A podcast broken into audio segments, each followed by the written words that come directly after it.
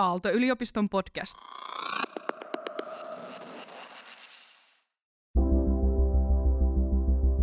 Tervetuloa kuuntelemaan Aallon opintopsykologien podcastia. Tänään me jatketaan aiheesta prokrastinaatio ja keskitytään erityisesti erilaisiin keinoihin, joista voisi olla hyötyä opiskelijalle, joka tunnistaa monesti prokrastinoivansa. Tässä jaksossa meistä on äänessä minä Henna ja mun kollega Mikko. Tervehdys kaikki. Me ollaan nyt käytykin läpi vähän, vähän erityyppisiä syitä, mitä siellä prokrastinaation taustalla voisi olla. Ollaan puhuttu piirretekijöistä, jotka saattaa altistaa ja tekemättömyydestä tapana. Toisaalta sitten elämäntilanteesta ja väsymyksestä, tehtävään liittyvistä tekijöistä – ja sen lisäksi sitten vielä siitä vaativuudesta ja oppimisvaikeuksista. Eli sieltähän saattaa, saattaa löytyä tosi monenlaisia asioita sieltä prokrastinoinnin taustalta ja juurikin se, että pysähtyy sen äärelle, että, että no mistä kaikesta minun elämässä ja prokrastinoinnissa voi oikein olla kyse. Paras hetki päivässä. Aalto-yliopiston psykologi-podcast. Tänään äänessä Henna Niiva ja Mikko Inkinen tietysti tätä listaa voisi vielä jatkaa hyvinkin pitkälle eteenpäin, että mitä kaikkea siellä voi olla taustalla. Jos näitä piirretekijöitä vielä lisää ehkä niitä muutamia tärkeimpiä, niin, niin jonkinlainen impulsiivisuus ja häiriöherkkyys, nämä on hyvin tyypillisiä niin kuin tähän prokrastinaatioon johtavia asioita. Jos on jotenkin vaikea keskittyä mieli karkaa helposti eri suuntiin, niin silloin on ymmärrettävästi vaikea jotenkin tehdä semmoista pitkäjänteistä itsekuria vaativaa ponnistelua. Ja sitten samoin, jos on hyvin niin kuin häiriöherkkä siinä mielessä, että erilaiset ärsykkeet, mitä tulee ulkoilta tai sisä, sisä, sisäpuolelta, niin, niin vie huomioon, niin, niin sitten taaskin jotenkin se pitkäjänteinen, suunnitelmallinen, ää, itsekuria vaativa työskentely on vaikeaa. Et näitä on erilaisia muitakin to, tosiaan tällaisia tekijöitä, jotka saattaa prokrastinaatio johtaa tai siihen altistaa. No mitä ajattelet siitä? Sehän voi olla vähän lannistava ajatus opiskelijalle, että minulla on persoonallisuuden piirteitä, jotka altistaa prokrastinoinnille.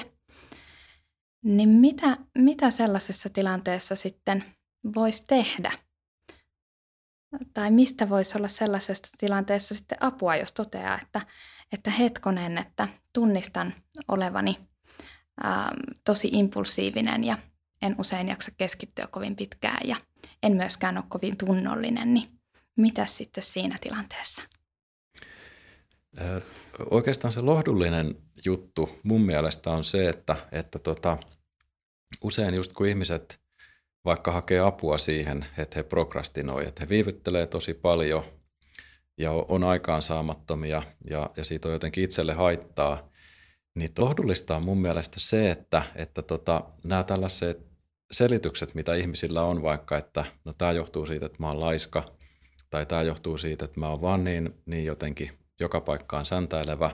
Ne on selityksiä, joita meillä voi itsellemme olla, mutta toisaalta kaikenlaisia tietysti uusia tapoja voi oppia. Ja mä itse uskon siihen, että itse asiassa aikaansaaminen on mitä suurimmassa, suurimmissa määrin, niin se on ää, aikaansaaminen on tapa ää, ja rutiini, jota voi oppia muuttamalla nimenomaan niitä erilaisia työskentelyolosuhteita ja työskentelytapoja ja myöskin hakeutumalla sellaisiin työskentelyympäristöihin, jossa se ympäristö tukee aikaansaamista. Ja, ja jotenkin niin, että en itse usko siihen, että ihmiset välttämättä olisi vaikka laiskoja, vaan siihen, että, että miten onnistuu löytämään itselleen semmoiseen ympäristön ja kehittää itselleen semmoiset tavat, jotka auttaa aikaansaamisessa, mikäli se on itselle tärkeä juttu.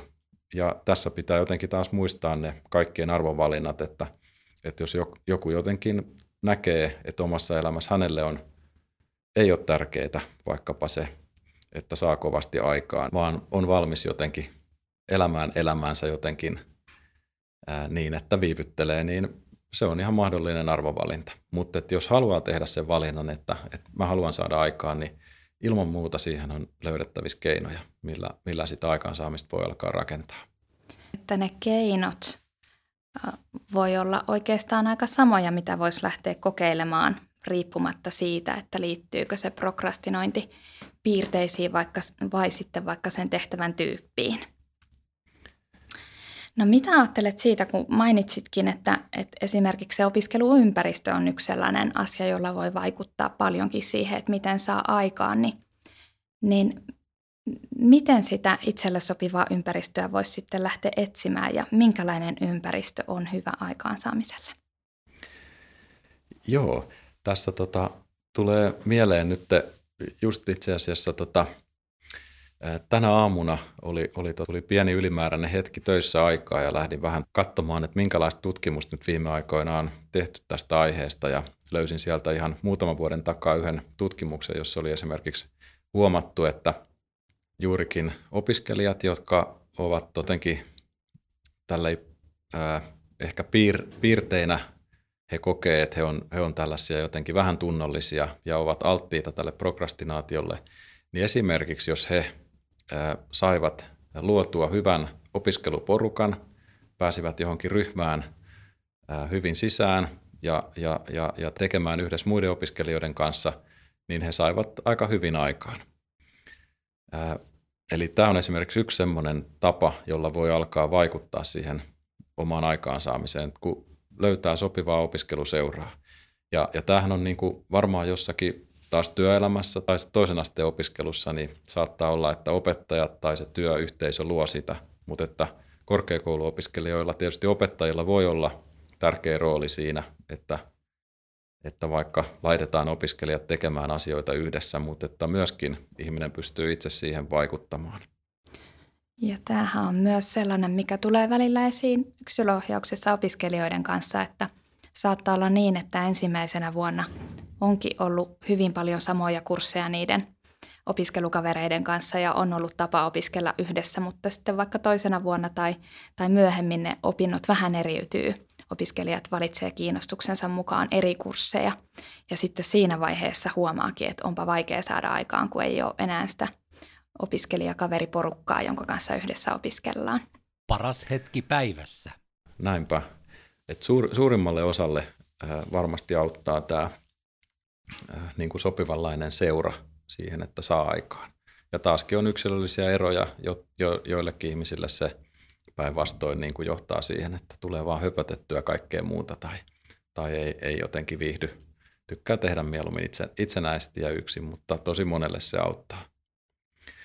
Muita semmoisia asioita, joilla voi sitä omaa työympäristöä alkaa muokkaamaan ja omia työtapoja, niin, niin varmaan yksi tosi keskeinen juttu on ihan niin kuin kellon aika, että milloin, äh, mihin hetkeen päivästä – suunnittelee sen oman opiskelunsa tai sen, mitä yrittää saada aikaan. Varmaan meillä on kaikilla ihmisillä vähän erilainen vuorokausirytmi ja me ollaan jotenkin eri aikaan vuorokaudesta jotenkin pirteimmillään ja skarpeimmillaan. Ja se on itse asiassa se hetki, johon kannattaa ajoittaa juuri ne kaikista vaativimmat älylliset, älylliset ponnistelut, niin kuin mitä opiskelu on. Se on vaativaa älyllistä ponnistelua niin, niin tota, siihen hetkeen, on se sitten aamu tai ilta, sitä kannattaa hyödyntää. Mitä Mikko sanot sit niille opiskelijoille, jotka kokee, että heidän paras keskittymishetki on yöllä? Niin, tämä onkin vähän semmoinen kaksipiippunen juttu, että, että tota, jos elämänrytmi mahdollistaa sen, että voi yöllä tehdä töitä ja, ja seuraavan päivän aikataulut ei ei tota siitä häiriynny ja, ja tota itse saa sitten riittävästi unta, niin sehän voi olla oikein hyvä ratkaisu. Mutta että aika monen ihmisen elämän rytmi ei varmaan sitä mahdollista. Ja tämähän on vähän semmoinen myöskin tota, ää, asia, mikä usein tulee vähän niin kuin vahingossa, se, että ei tee asioita ajoissa ja sitten tulee se kauhea ää, tota, loppukiri pitää tehdä just ennen jotain palautusta tai deadlinea ja sitten tehdään asioita vähän niin kuin yötä päivää. On semmoisia opiskelukulttuureita joillakin aloilla, että, että se on semmoinen oikeastaan niin kuin tapa tehdä asioita, että, että tehdään niin kuin sitten kun on joku iso projekti, niin tehdään muutamia vuorokausia lähes niin kuin yötä päivää sitä työtä ja Ja tietysti se voi olla hyvinvoinnin kannalta välillä ihan ok, mutta, mutta harvalle varmaan pidemmällä aikavälillä tämmöinen, tämmöiset työskentelytavat sopii. Eli, eli siinä mielessä nämä on niin kuin, tota, monimutkaisia juttuja, että, että löytää itselle sen hyvän balanssin. Mutta se on asia, jota kannattaa niin kuin käyttää hyväkseen, että jos huomaa, että tietty vuorokauden aika on jotenkin itselle hyvä, niin, niin siihen laittaa nimenomaan niitä asioita, joita alkaa helposti viivyttelemään. Että mahdollistaisi silloin, kun on itselle se paras, paras keskittymisen hetki ja paras vireystila, niin sen, että on siinä hetkessä varattu aikaa juurikin niille hankalimmille ja, ja kuitenkin tärkeille tehtäville, sellaisille, joita lähtisi herkästi viivyttelemään. Kyllä. Ja, ja tämän ajan lisäksi niin toinen tosi merkityksellinen asia on paikka. Useimmat ihmiset tarvii jonkun tietynlaisen paikan, jotta he saa tehtyä. Jotkut ihmiset pystyy tekemään melkein missä vaan, mutta et suurimmalle osalle on varmaan joku tietty paikka, joka, jossa jotenkin saa hyvin aikaan. Ja, ja tämä on nyt korona-aikana, niin tämähän oli semmoinen monelle opiskelijalle aika vaikea juttu. Jo, joillakin saattoi olla niin, että se koti oli aikaisemmin paikka, jossa sai aikaan, mutta sitten kun korona, korona-aikana siellä joutui viettämään lähes niin kuin kaikki tunnit, niin sitten siitä kodista saattokin tulla semmoinen, että se ei enää ollutkaan miellyttävä paikka. Ja siellä tapahtui vähän niin kuin kaikki. Ja silloin se kodin jotenkin se, että tämä ei ole mulle enää hyvä työympäristö, niin saattoi kadota. Ja joillekin sitten saattaa olla vähän niin kuin päinvastoin, että, että nimenomaan koti ei ole se paikka, jossa saa aikaan, vaan haluaa tehdä töitä vaikka nimenomaan kirjastosta jossain opiskelijatilassa tai, tai luennolla tai, tai jossakin muualla. Mutta se on tärkeää jotenkin löytää myöskin siinä, että mikä, mikä paikka on semmoinen, joka tukee sitä omaa aikaansaamista. Ja näähän on niin kuin, nämä kaikki kolme asiaa, se milloin tekee, missä tekee ja kenen kanssa tekee, niin näähän ei millään tavalla oikeastaan liity persoonallisuuteen, vaan, vaan nämä on niin kuin tämmöisiä rutiineja ja asioita, joita voi itselleen rakentaa. Eli itse kuria pystyy rakentamaan ja tekemään muokkaamalla sitä omaa työympäristöään ja työtapojaan. Että voi lähteä vähän kokeilemaan ja etsimään ja ehkä kokeilemaan sitkeästi vaikka viikon verran, että miten se opiskelu sujuu kirjastossa ja sujuuko se ehkä paremmin siellä kuin sitten kotiin jäädessä. Joo, sitkeyttähän tämä vähän vaatii, että niin kuin tiedetään tapojen psykologian tutkimuksestakin, että, että yleensä jos jotain uutta tapaa lähtee itselleen muodostamaan, niin saattaa olla, että, että tarvii useita viikkoja vähän niin kuin hampaat irvessä tehdä jotakin ennen kuin siitä alkaa tulee rutiini. Mutta sitten kun se rutiini muodostuu, niin sittenhän se jotenkin ylläpitää itseään ja, ja just sitä hyvää työvirettä. Siitä tulee, tulee jotain sellaista, mikä toisaalta säästää meidät siltä päätöksenteolta, että pitäisikö alkaa tekemään sitä – opinnäytetyötä tai muuta, muuta opiskelutehtävää nyt vai pitäisikö lykkäillä. Eli meidän ei tarvi enää, enää pallotella siellä mielessä, että tehdäkö vai eikö tehdä. Ja usein se rutiini alkaakin sitten säästää meiltä energiaa, kunhan sen on ensin vakiinnuttanut käyttöön. Näinpä. Rutiinin luominen alkuun vie energiaa, mutta sitten kun se on muodostunut, niin sittenhän se tosiaan säästää energiaa. Paras hetki päivässä. Aalto-yliopiston psykologi-podcast. Henna Niiva ja Mikko Inkinen. Puhuit, että sen lisäksi, että voi koittaa löytää itselleen sen parhaan mahdollisen ympäristön ja ajan ja seuran tekemiselle, niin voi lähteä luomaan juurikin niitä tapoja itselle, jotka sitten auttaisi vähentämään sitä prokrastinointia. Niin minkälaisia ne tavat vois olla?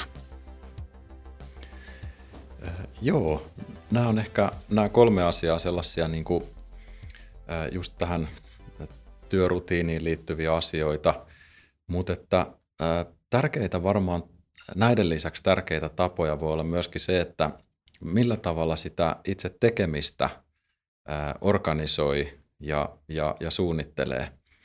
Yleensä esimerkiksi ihmiset saa aikaan pieniä juttuja ja helppoja juttuja.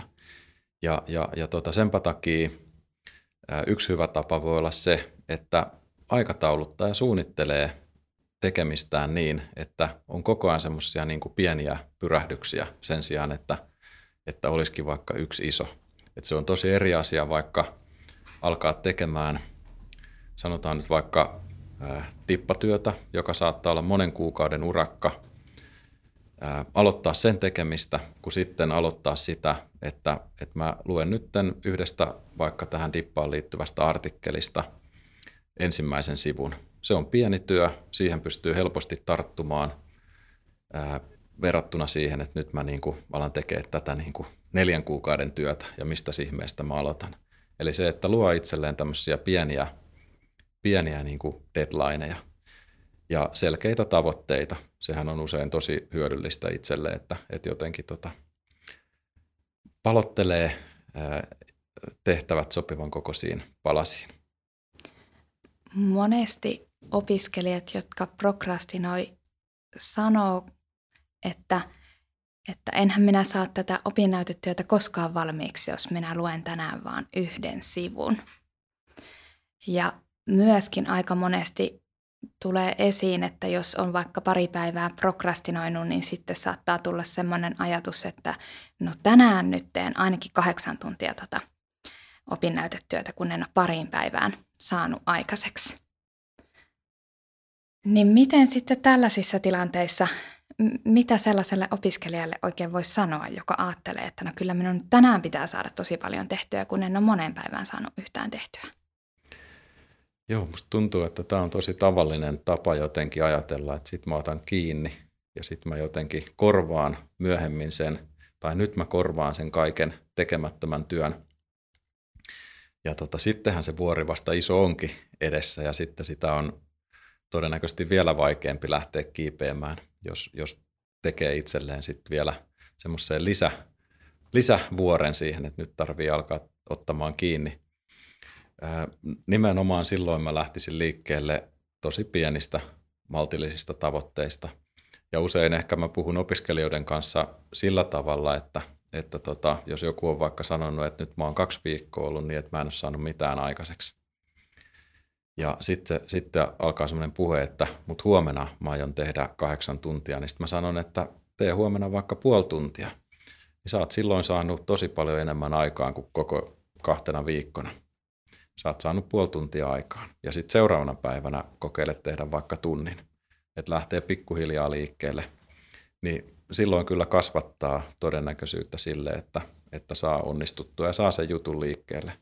Ja sitten se usein menee niin, että kun jotenkin se homma lähtee rullaamaan, asiat alkaa selkenemään, niin sitten se jotenkin ihan itsestään ja automaattisesti lähtee niin kuin rullaamaan ja saa juttuja aikaiseksi. Että monesti se 15 minuuttia tai puoli tuntia nyt on parempi kuin vaikka neljä tuntia huomenna, koska meillä on aina, aina se epävarmuus, että saako sitten huomenna aikaan. Kyllä, joo, tämä, tämä niin prokrastinaation yksi semmoinen ominaisuus tai piirre, joka tähän usein liittyy, niin on just se aikomusten ja tekojen välinen kuilu. Että on hyvät aikomukset, mutta sitten jotenkin ne teot jää, jää aina niin kuin niiden aikomusten tota, jalkoihin. Ja, ja sen takia nimenomaan se, että lähtee niin kuin pienillä tavoitteilla, niin tässä asiassa voi olla erityisen hyvä juttu. Eli niiden tavoitteiden ja sitä kautta sitten onnistumisten kautta me vaikutetaan siihen, siihen, että miltä se aikaansaaminen oikein tuntuu, minkälaisella tunnetilalla on – jolla sitten voi olla paljonkin merkitystä sille, että miltä se aloittaminen tuntuu seuraavana päivänä. Kyllä, joo, siinä missä just tällaiset niin kuin epämiellyttävät tunteet niin saa meidät välttelemään ja olemaan tekemättä, niin, niin sitten tietysti se, että kun alkaakin kokemaan oppimisen iloa ja riemua ja, ja jotenkin sitä aikaansaamisesta tulevaa onnistumisen tunnetta, niin, niin sittenhän se vaan ruokkii itseään ja, ja tota, todennäköisyys sille, että tarttuu seuraavanakin päivänä, niin kasvaa. Ellei ole kovasti itseään väsyttänyt, mikä sitten taas on semmoinen, mikä, mikä sitten tota, alkaakin, alkaakin altistaa sille, että ei, ei niin paljon tee. Niin. Välillähän yksilöohjauksessa puhutaan myös opiskelijoiden kanssa, jotka juurikin silloin viime tipassa ennen deadlinea tekee hurjan rutistuksen ja, ja silloin, jos on käyttänyt hirveän paljon energiaa ja aikaa johonkin, johonkin deadlineen, niin silloin saattaa olla sit tosi vaikea seuraavana päivänä tai seuraavina päivinä saada aikaa, jos on sitten ihan poikki siitä rutistuksesta. Yksi tyypillinen ryhmä meidän, meidän asiakkaista on sellaisia, että just jotka tota, kertovat jotenkin käyvänsä semmoisissa sykleissä, että tulee joku semmoinen kauhea puristus ja, ja kauhea stressi ja ahdistus siihen puristukseen liittyenkin. Ja, ja sitten mahdollisesti se, että ei saa ihan niin hyvin tehtyä kuin haluaisi ja sitten taas seuraa semmoinen pitkä jotenkin tämmöinen aika, jolloin pitää vaan levätä ja huilata ja olla tekemättä ja, ja tämä vaatii jotenkin sitä palautumista ja sitten taas alkaa joku seuraava spurtti. Ja tota, aika monet kokee tämän aika epätyydyttäväksi tällaiseen tilanteen ja sitten kokee, toivois, että pystyisi jotenkin sillä tasaisemmin tekemään juttuja. Se on pitemmän päälle aika kuluttava tapa opiskella. Mm-hmm. No yksi sellainen, mistä myös tämän prokrastinoinnin kanssa voi olla monestikin hyötyä on juurikin se, että jos oppii huomaamaan niitä omia tunteita ja ajatuksia – tiedostamaan ja tunnistamaan, että mitä kaikkea siellä mielessä oikein liikkuu. Voisiko se olla Mikko tähän jotain, jotain sellaisia keinoja, mitä opiskelija voisi lähteä kokeilemaan, jotta pääsisi vielä paremmin kiinni ja huomaisi ehkä juurikin ne ajatukset, jotka altistaa sille prokrastinoinnille? Paras hetki päivässä.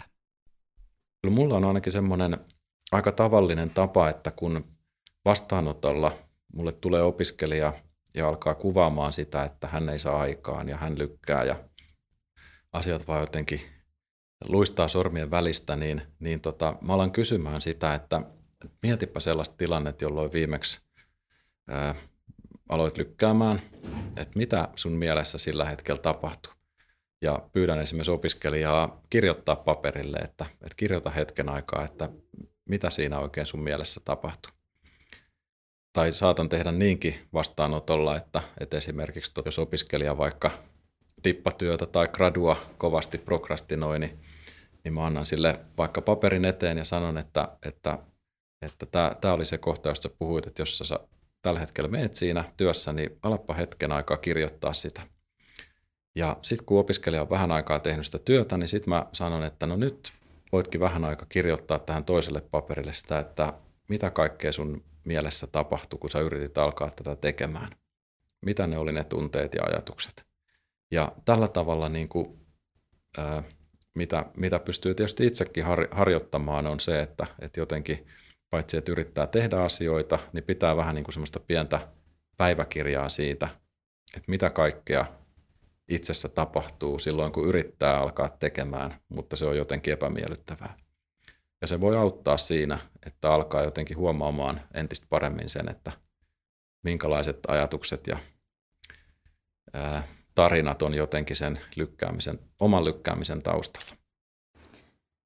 Ja aika monet opiskelijat, jotka tekee erityisesti opinnäytetöitä, niin, niin hyötyykin juuri sellaista opinnäytetyöpäiväkirjasta, johon sitten mm. myös kirjoitellaan juuri niitä ajatuksia ja tunteita – mitä siihen opinnäytetyön tekemiseen tällä hetkellä liittyy. Kyllä. Jos ajatellaan vaikka opinnäytetyötä, niin, niin tota, harvalle opiskelijalle se on pelkästään niin kuin opinnäytetyö, jossa nyt tutkitaan vaikka jotain asiaa, vaan lähes aina siihen alkaa liittyä jotenkin mukaan vaikka se, että mikä musta tulee isona, onko mä hyvä tässä, tai teenkö mä tätä jotenkin nyt tieteellisesti oikealla tavalla – että alkaa tulee monenlaisia sellaisia niin kuin sivuteemoja mukaan siihen itse, itse tota projektiin ja mitkä sitten saa jotenkin oman mielen ehkä epäröimään tai epävarmaksi ja, ja sitten sit vielä niin kuin huomioon siltä itse tekemiseltä.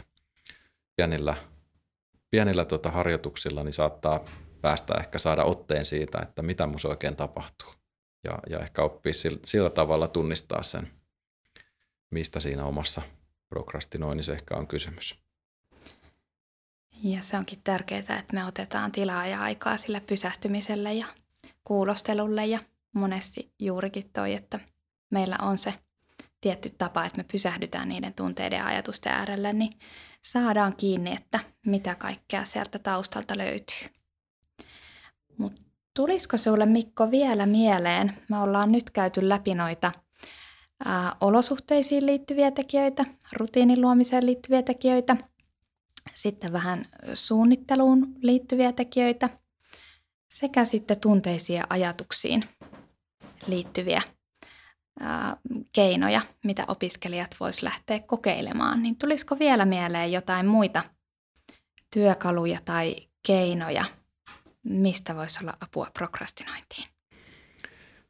No, yksi kaikista tärkeimmistä on ehkä jäänyt tässä vielä tuota puhumatta ja, ja se on tietysti se avun hakeminen. Tota, prokrastinointiin siihen, että on aikaan saamaton, niin siihen liittyy usein aika paljon syyllisyyttä ja siihen liittyy häpeää. Nehän on semmoisia tunteita, jotka jotenkin saa meidät ehkä käpertymään itseemme ja nimenomaan niin kuin olemaan hakematta apua siihen vaikeuteen. Ja vaikka se joskus, tai useimmiten se vaikeus on itse asiassa aika pieni, ei se ole mitenkään semmoinen elämää hallitseva asia, mutta siitä huolimatta saattaa olla, että, että se on jotenkin semmoinen vähän nolo, nolo juttu, että ei saa aikaan. ja, ja mikä sitten saa aikaan sen, että ei oikein tohdi siitä kenellekään kertoa tai sitä sanoa. Ja, ja sehän usein on todella tärkeä juttu ja, ja tärkeä osa sitä, että, että voi omaan aikaansaamattomuuteen vaikuttaa, että puhuu siitä jollekin. Ja sehän voi olla oma kaveri tai oma sukulainen tai, tai kuka vaan, mutta toki se voi olla sitten vaikka opintopsykologi korkeakoulussa, jolle lähtee siitä asiasta puhumaan. Usein jo se, että kun sen asian ottaa esille ja, ja tulee se tilaisuus jotenkin ää, kertoa ne ehkä itselle hankalat asiat ja ne hankalat tunteet, niin auttaa jo sinällään. Ja sitten ennen kaikkea tietysti se, että sit voi saada hyviä vinkkejä ää, kavereilta, ää, tuttavilta, opettajilta ja miksei tietysti vaikka opintopsykologilta siihen, että miten tämän asian kanssa voisi tulla toimeen. Ja aika monesti niille kavereille puhuessa saattaa saada myös vertaistukea siihen tilanteeseen. Huomataan, että itse asiassa tämä tehtävä on hankala myös muille. Kyllä, ja myöskin saada vertaistukea etenkin korkeakoulussa siihen, että muutkin on aikaan saamattomia. Niin kuin on ollut puhetta, niin tämä on tavattoman yleinen toimintatapa tai tämmöinen ilmiö korkeakouluopiskelijoilla. Ja se, että korkeakouluopiskelijat toisilleen toistensa kanssa siitä keskustelee ja jakaa hyviä, hyviä vinkkejä aikaansaamiseen, niin sehän on usein tosi hyvä tapa saada asioita eteenpäin. Ja aika monesti onkin tullut vastaan sellaisia tilanteita, että kun vaikka sen yhdenkin kerran opintopsykologin kanssa juttelee aiheesta ja, ja saa mielen päältä ehkä osan niistä hankalista tunteista, mitä siihen aikaan saamattomuuteen liittyy, niin, niin sitten ne asiat lähteekin siitä eteenpäin. Joo, näinhän se on.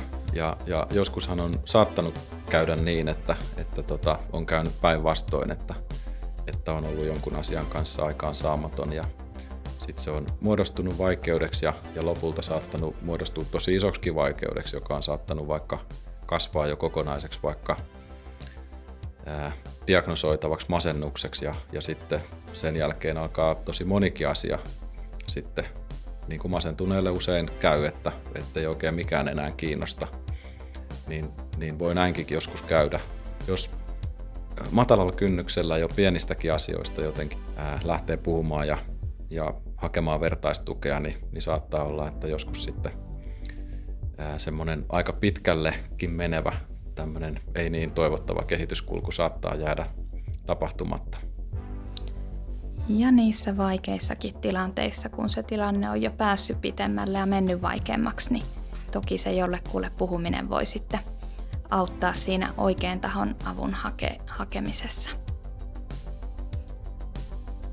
Joo, mutta me ollaan nyt aika hyvin käyty läpi sitä, mitä prokrastinointi oikein on ja minkälaisia syitä sieltä taustalta voi löytyä.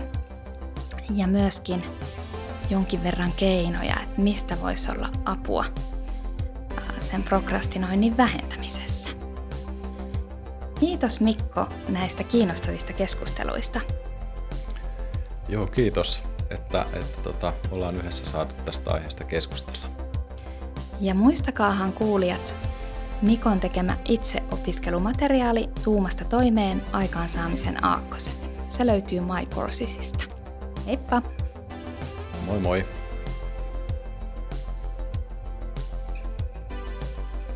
Aalto-yliopiston podcast.